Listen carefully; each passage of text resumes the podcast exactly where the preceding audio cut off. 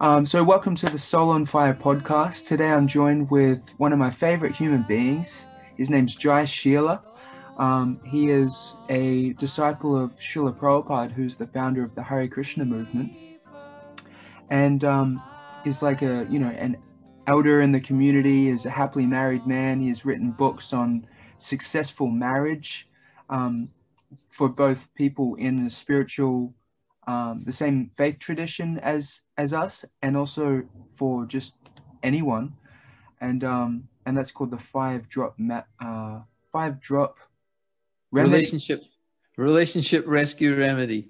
That's the one. yeah, yeah, and um, and you've got a, you've got heaps of you've got a pretty big portfolio. You know, a lot of different things that you've you've done in your life.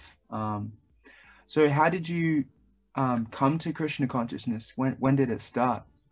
Wow, uh, you have to have a good memory to go back that far. uh, how did it start? Okay, 1972, Melbourne, Australia. Just arrived from Scotland to play soccer professionally in Australia, and I'm going down the street and I see people. I hear I hear this ching ching ching ching ching ching, and I think, wow and, and I see these people with bed sheets on, white ones and saffron ones, and I think, what are these people? What planet did these people come from? And uh, I can't help but go over and ask them. I said, "Who are you guys?" Oh, we're the Hare Krishna people and stuff. So we started talking, and that's how it all began. Um, I just found lights going on all over the place when I heard them speak, and I thought mm. that makes sense. And I wasn't in the um, the habit of stopping in the street talking mm. to people about uh, spiritual things or whatever. I wasn't exactly a searcher. I was more a mm. player on the field, so to speak, in more ways than one. So I could tell, I could, I could spend the next hour or two telling you all about that. But uh, over to you. Um, Muchukunda, what do you what do you want me to say? What what do you want to hear? I'm just surprised that you um like when you went over there, um like I thought you were gonna like ask them who are you guys like because you kind of look like freaks, but you were you had this favorable disposition. For, mm, that's a nice point. Yeah. Yeah, so I'm so I'm kind of surprised by that because you'd never seen it before, and like you said, you were wondering what planet they were from. But yeah. then when they started speaking, they really impressed you. So that that's interesting. Well, yeah, one of the big shifts that happened pretty quickly from that meeting, uh, I would from there I would stop, uh, you know, uh, once in a while and I'd see the Hare Krishnas in the street in, in Melbourne, and I'd mm. talk to them and.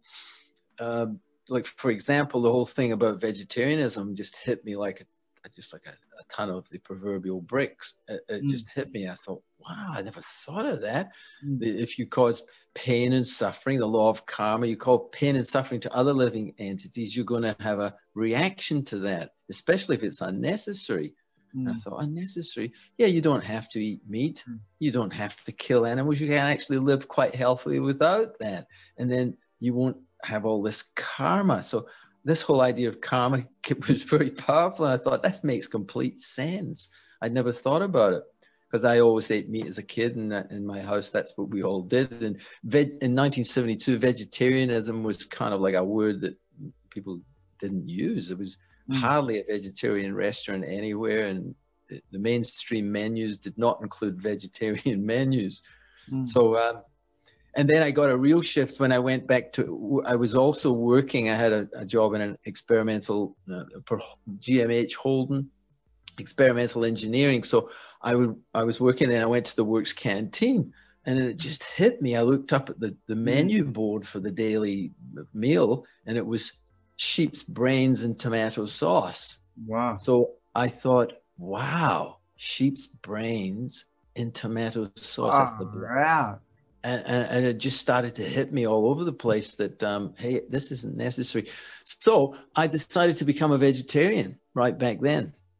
Um, so that was 1972, and I went along to the temple, um, went to a Sunday program, took prasadam, and it was looking as though I was going to become a monk. And that really wasn't on the list of my things to achieve in life. it wasn't on the list at all to become a monk. Um, so uh, the, you know the football coach was saying to me, John, you know what's what's going on, and that you seem to be doing a lot of this sort of chanting, and you're doing a lot of this looking at these books and stuff, and um, my game was still good. It's actually interesting. I used to get best and fairest on the ground every week because I, was I was chanting the whole game yeah. in my head as I would be uh, playing. Um, anyway, I could yeah I could talk for days on this. Bring up your video again, which kind of helps me. Okay. If you can. There you go. It's good. I can. I feel as though I'm talking to you. sure. Yeah. Cool. So you've yeah you've um you've met these sort of at first weird looking people. You've queried them and you've you were attracted by what they were saying mm. and you started chanting while you're playing soccer and and and you've been um, you know your coach has kind of picked up on what you're doing and um, and, and yeah. And so now you're you're pretty much like practicing krishna consciousness and and other people can see that. And and, now you're you've been practicing for um like almost five decades or something or no. Yes, I suppose it's getting close. Yeah, I suppose it's kind of close to that. 45 to 47, 48 years, yeah. Wow. Um, well, congratulations. That's that's an amazing achievement. And I'm really keen to hear from you like um, your perspective on on a topic that's really close to my heart, which is self-expression. Mm-hmm. Um, I find in my own life um, this is kind of like a, a challenge and there's even a bit of tension between um, you know my my understanding of self-expression and then the the vedic um, teachings um, you know which don't directly deal with self-expression but they definitely do deal with it um, in a big way perhaps an even bigger way to what i have ever been exposed to.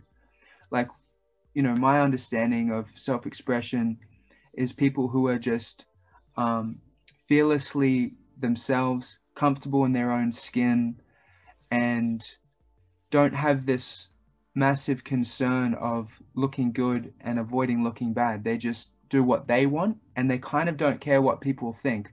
And it's also just called confidence, I think. I think it's the same thing.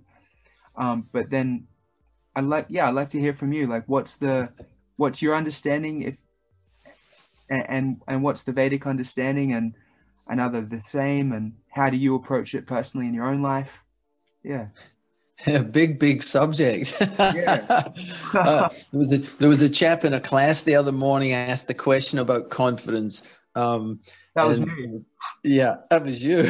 Yeah. and uh, uh, the answer came from the Swami who was there at the time that uh, confidence uh, the, one shouldn't actually be confident in the material world because mm. actually some you should be pessimistic. Yeah. and Prabhupada our founder explained like that because um, that's the nature of this world is dukkhalayam sasvatam. It's miserable. It's a miserable place always fraught with challenges and so many things. And it's temporary and mm. so to be confident about what's going on is, is basically false ego. Of, uh, mm. you get, it's a false identification with this world to achieve this and achieve that, to be fully self-expressed. If it's if it's all within this, um, what would you say, the context of being in this world, then yeah, it's uh, very limited actually. Mm. Um, mm. I'm just trying to think. My mind's gone to you've clicked you've you've got a few verses going on in my head. I'm trying to grab a few verses that come to mind, uh, whether it's relevant. Uh, Krishna in the 13th chapter Bhagavad Gita 13.9, he says that uh, absence from false identification is one of the symptoms of real knowledge, uh, going beyond sense gratification and perception of the evils of birth, death, disease, and old age. He declares to be knowledge. Mm. So um, being being confident. Also you mentioned that in that question i think that you made was that uh, in the nectar of instruction it says that we, enthusiasm confidence mm. and patience are the three statements that are made there to be to be confident. So Um, we we in the, in the Krishna conscious context, we're encouraging that we should be confident, we should be enthusiastic to engage in the activities, and confident that the result will manifest um, mm. if we continue the process. Tendency is to. Mm. Yeah, so I'm going to go back to you. Uh, just yeah, back to you. what what I heard you say was that um yeah like like the Swami said the other day, Devamrita Swami was giving the talk, and I asked him, um, you know, what is confidence? Um, and he said, you know, actually, if you're confident in the material world, um, you're an illusion because um, this this material world is a place of suffering. Right? Um, and yeah, you're reflecting that. Um, it's a big subject. It's such a big subject, really.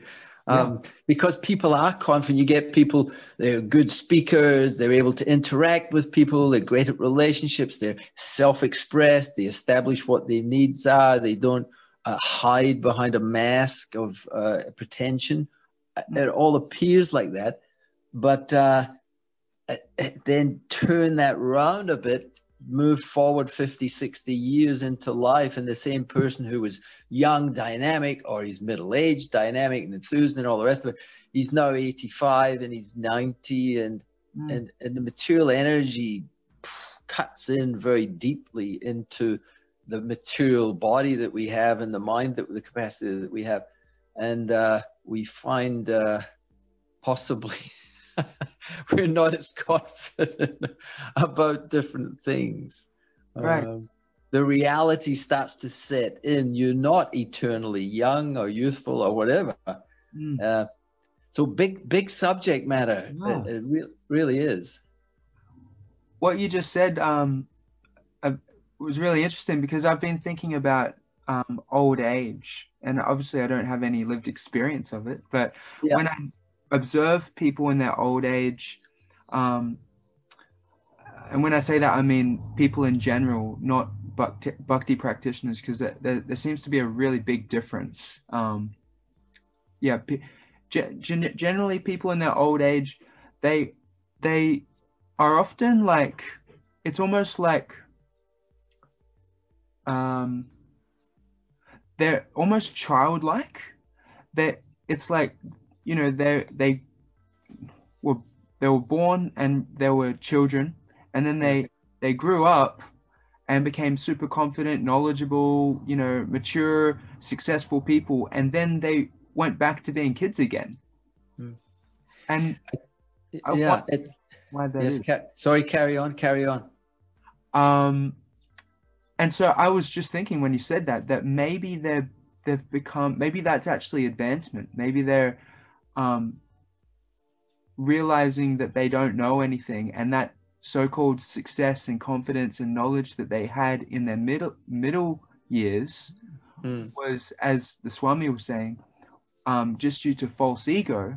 And now they're coming to a stage where they realize actually i don't know. I i don't know. And so they lose that confidence and and that bravado and that false ego. I don't know. What do you think it's a bit of a slippery slope. The discussion actually is, it's it's just got so many tentacles to it. Somebody you could you again somebody can argue, well, hey, I know a guy. He's 87 or he's 90 or whatever, and he's still confident. He's very clear. He's very articulate. He's very etc. So hey, it doesn't fit what you're saying. So there are people uh, like there's all kinds of people. It's the three modes of material nature. They manifest in a million zillion different ways because mm. they can be mixed. So um, so the question actually is very funny. It's it's it's it, it's a funny one because mm. it's so multifaceted. It, it, depends what way you want to look at and discuss, and what what what's the goal of the discussion.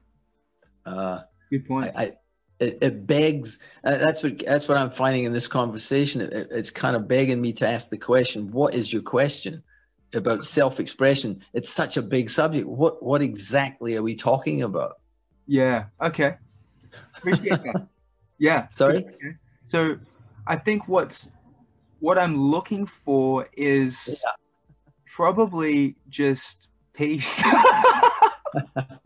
just comfort, uh, uh, you know, because li- life is in this material body with this material mind is so uncomfortable. I just It's want to really- feel some peace from that.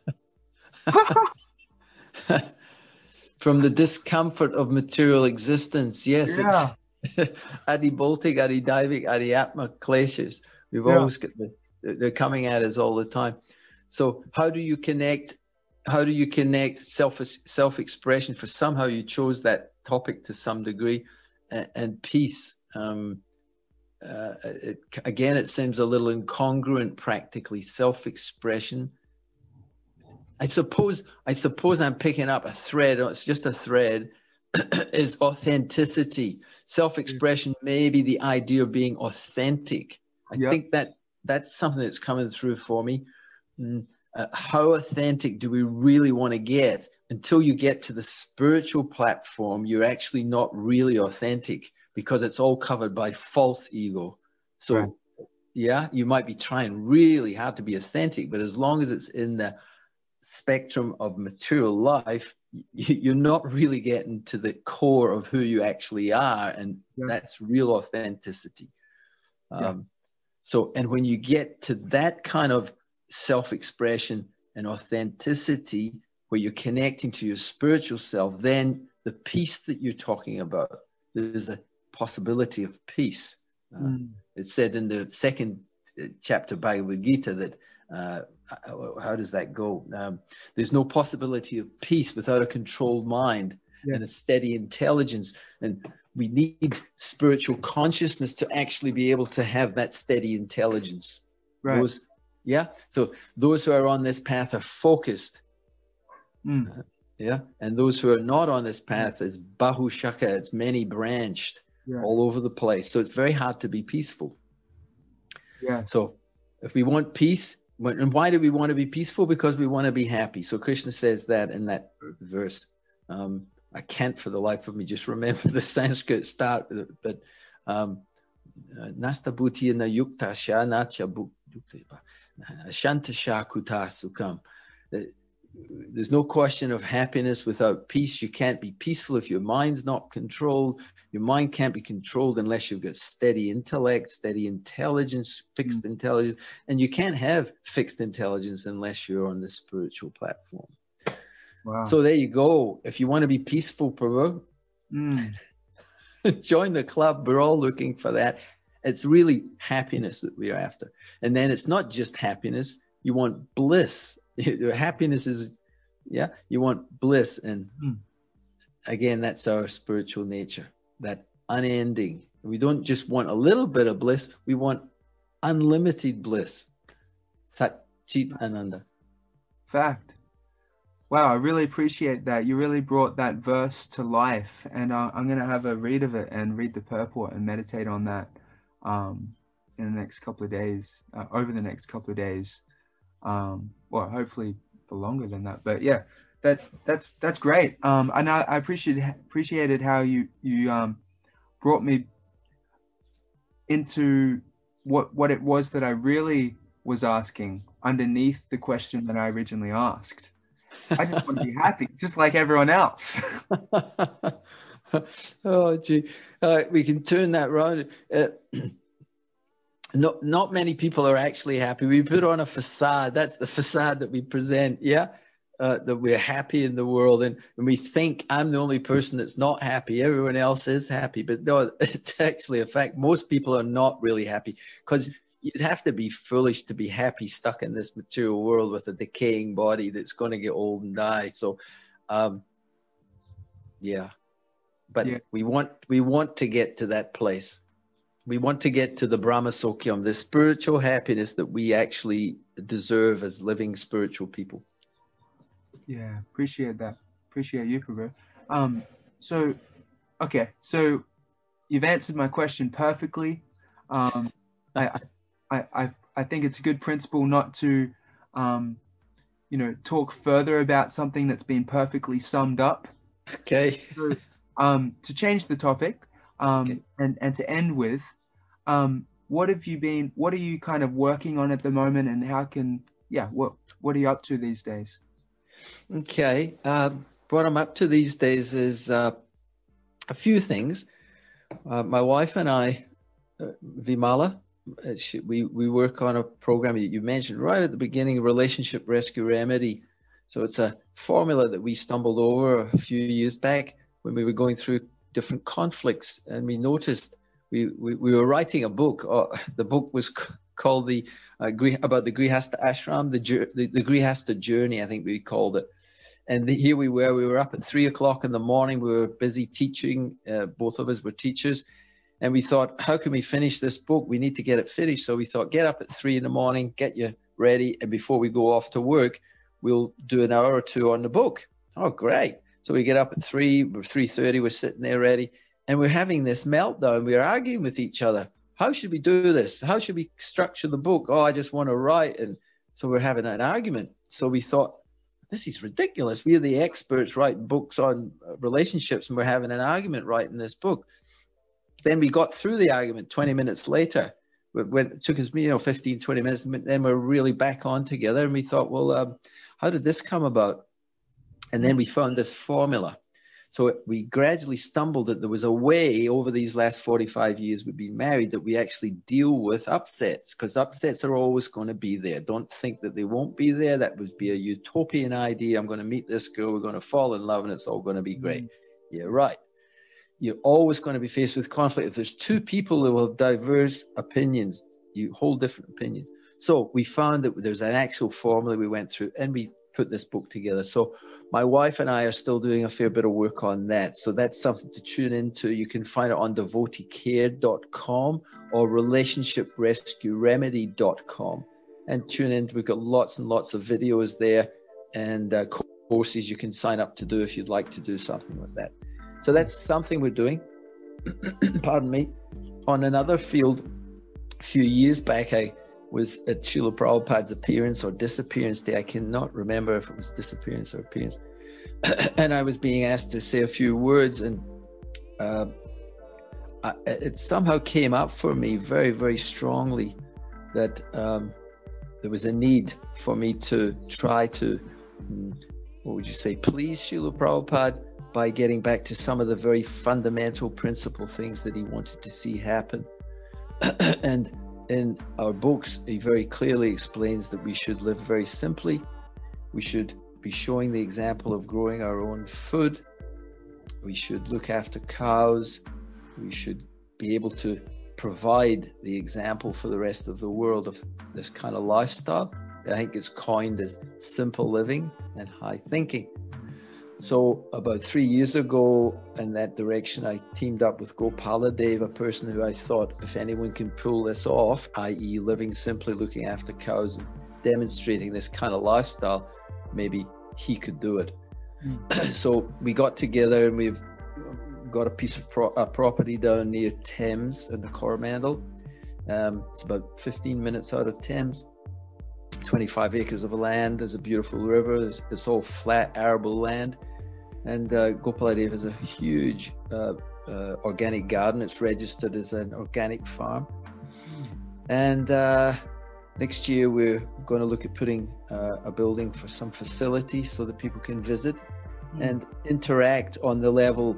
And, and we were talking about it recently that what we want to present is not again a utopian idea or we're doing it perfectly here. Look at how great we are doing this or doing that. We want to present the reality. The reality is to cut this lifestyle is not an easy thing because you need to get land which costs money. You need to have lots of manpower if you're going to do it all manually or you need to have a tractor mm. etc so what we want to present and work with people on is saying hey here's where where we at. Here's the facility we have, and here's what we're doing right now. It's hmm. not perfect, but here's what we're doing, and hmm. trying to tune in with people and get the show see, see where they're at, and then introduce. Well, maybe you may consider, like for example, we we maybe say not connecting the power at this point, and we're living with solar power. So that's something that people are very in tune with and might think, oh, well, I could, yeah, that that that sounds like a good idea um, composting toilets, for example. Um, yes or no? What's the practicalities? Be conscious. Uh, we have to, yeah, Krishna conscious, but Prabhupada said first become conscious. So we should become conscious, conscious living. What about the food we're eating? Are we just going to keep going to the supermarket and chanting Hare Krishna? Or maybe we should grow some of our own food organically. That's what people expect when they come to our places. They say, Oh, you guys grow all your own food, don't you? And we go, uh, Not all of it. Yeah. maybe not any of it. Right.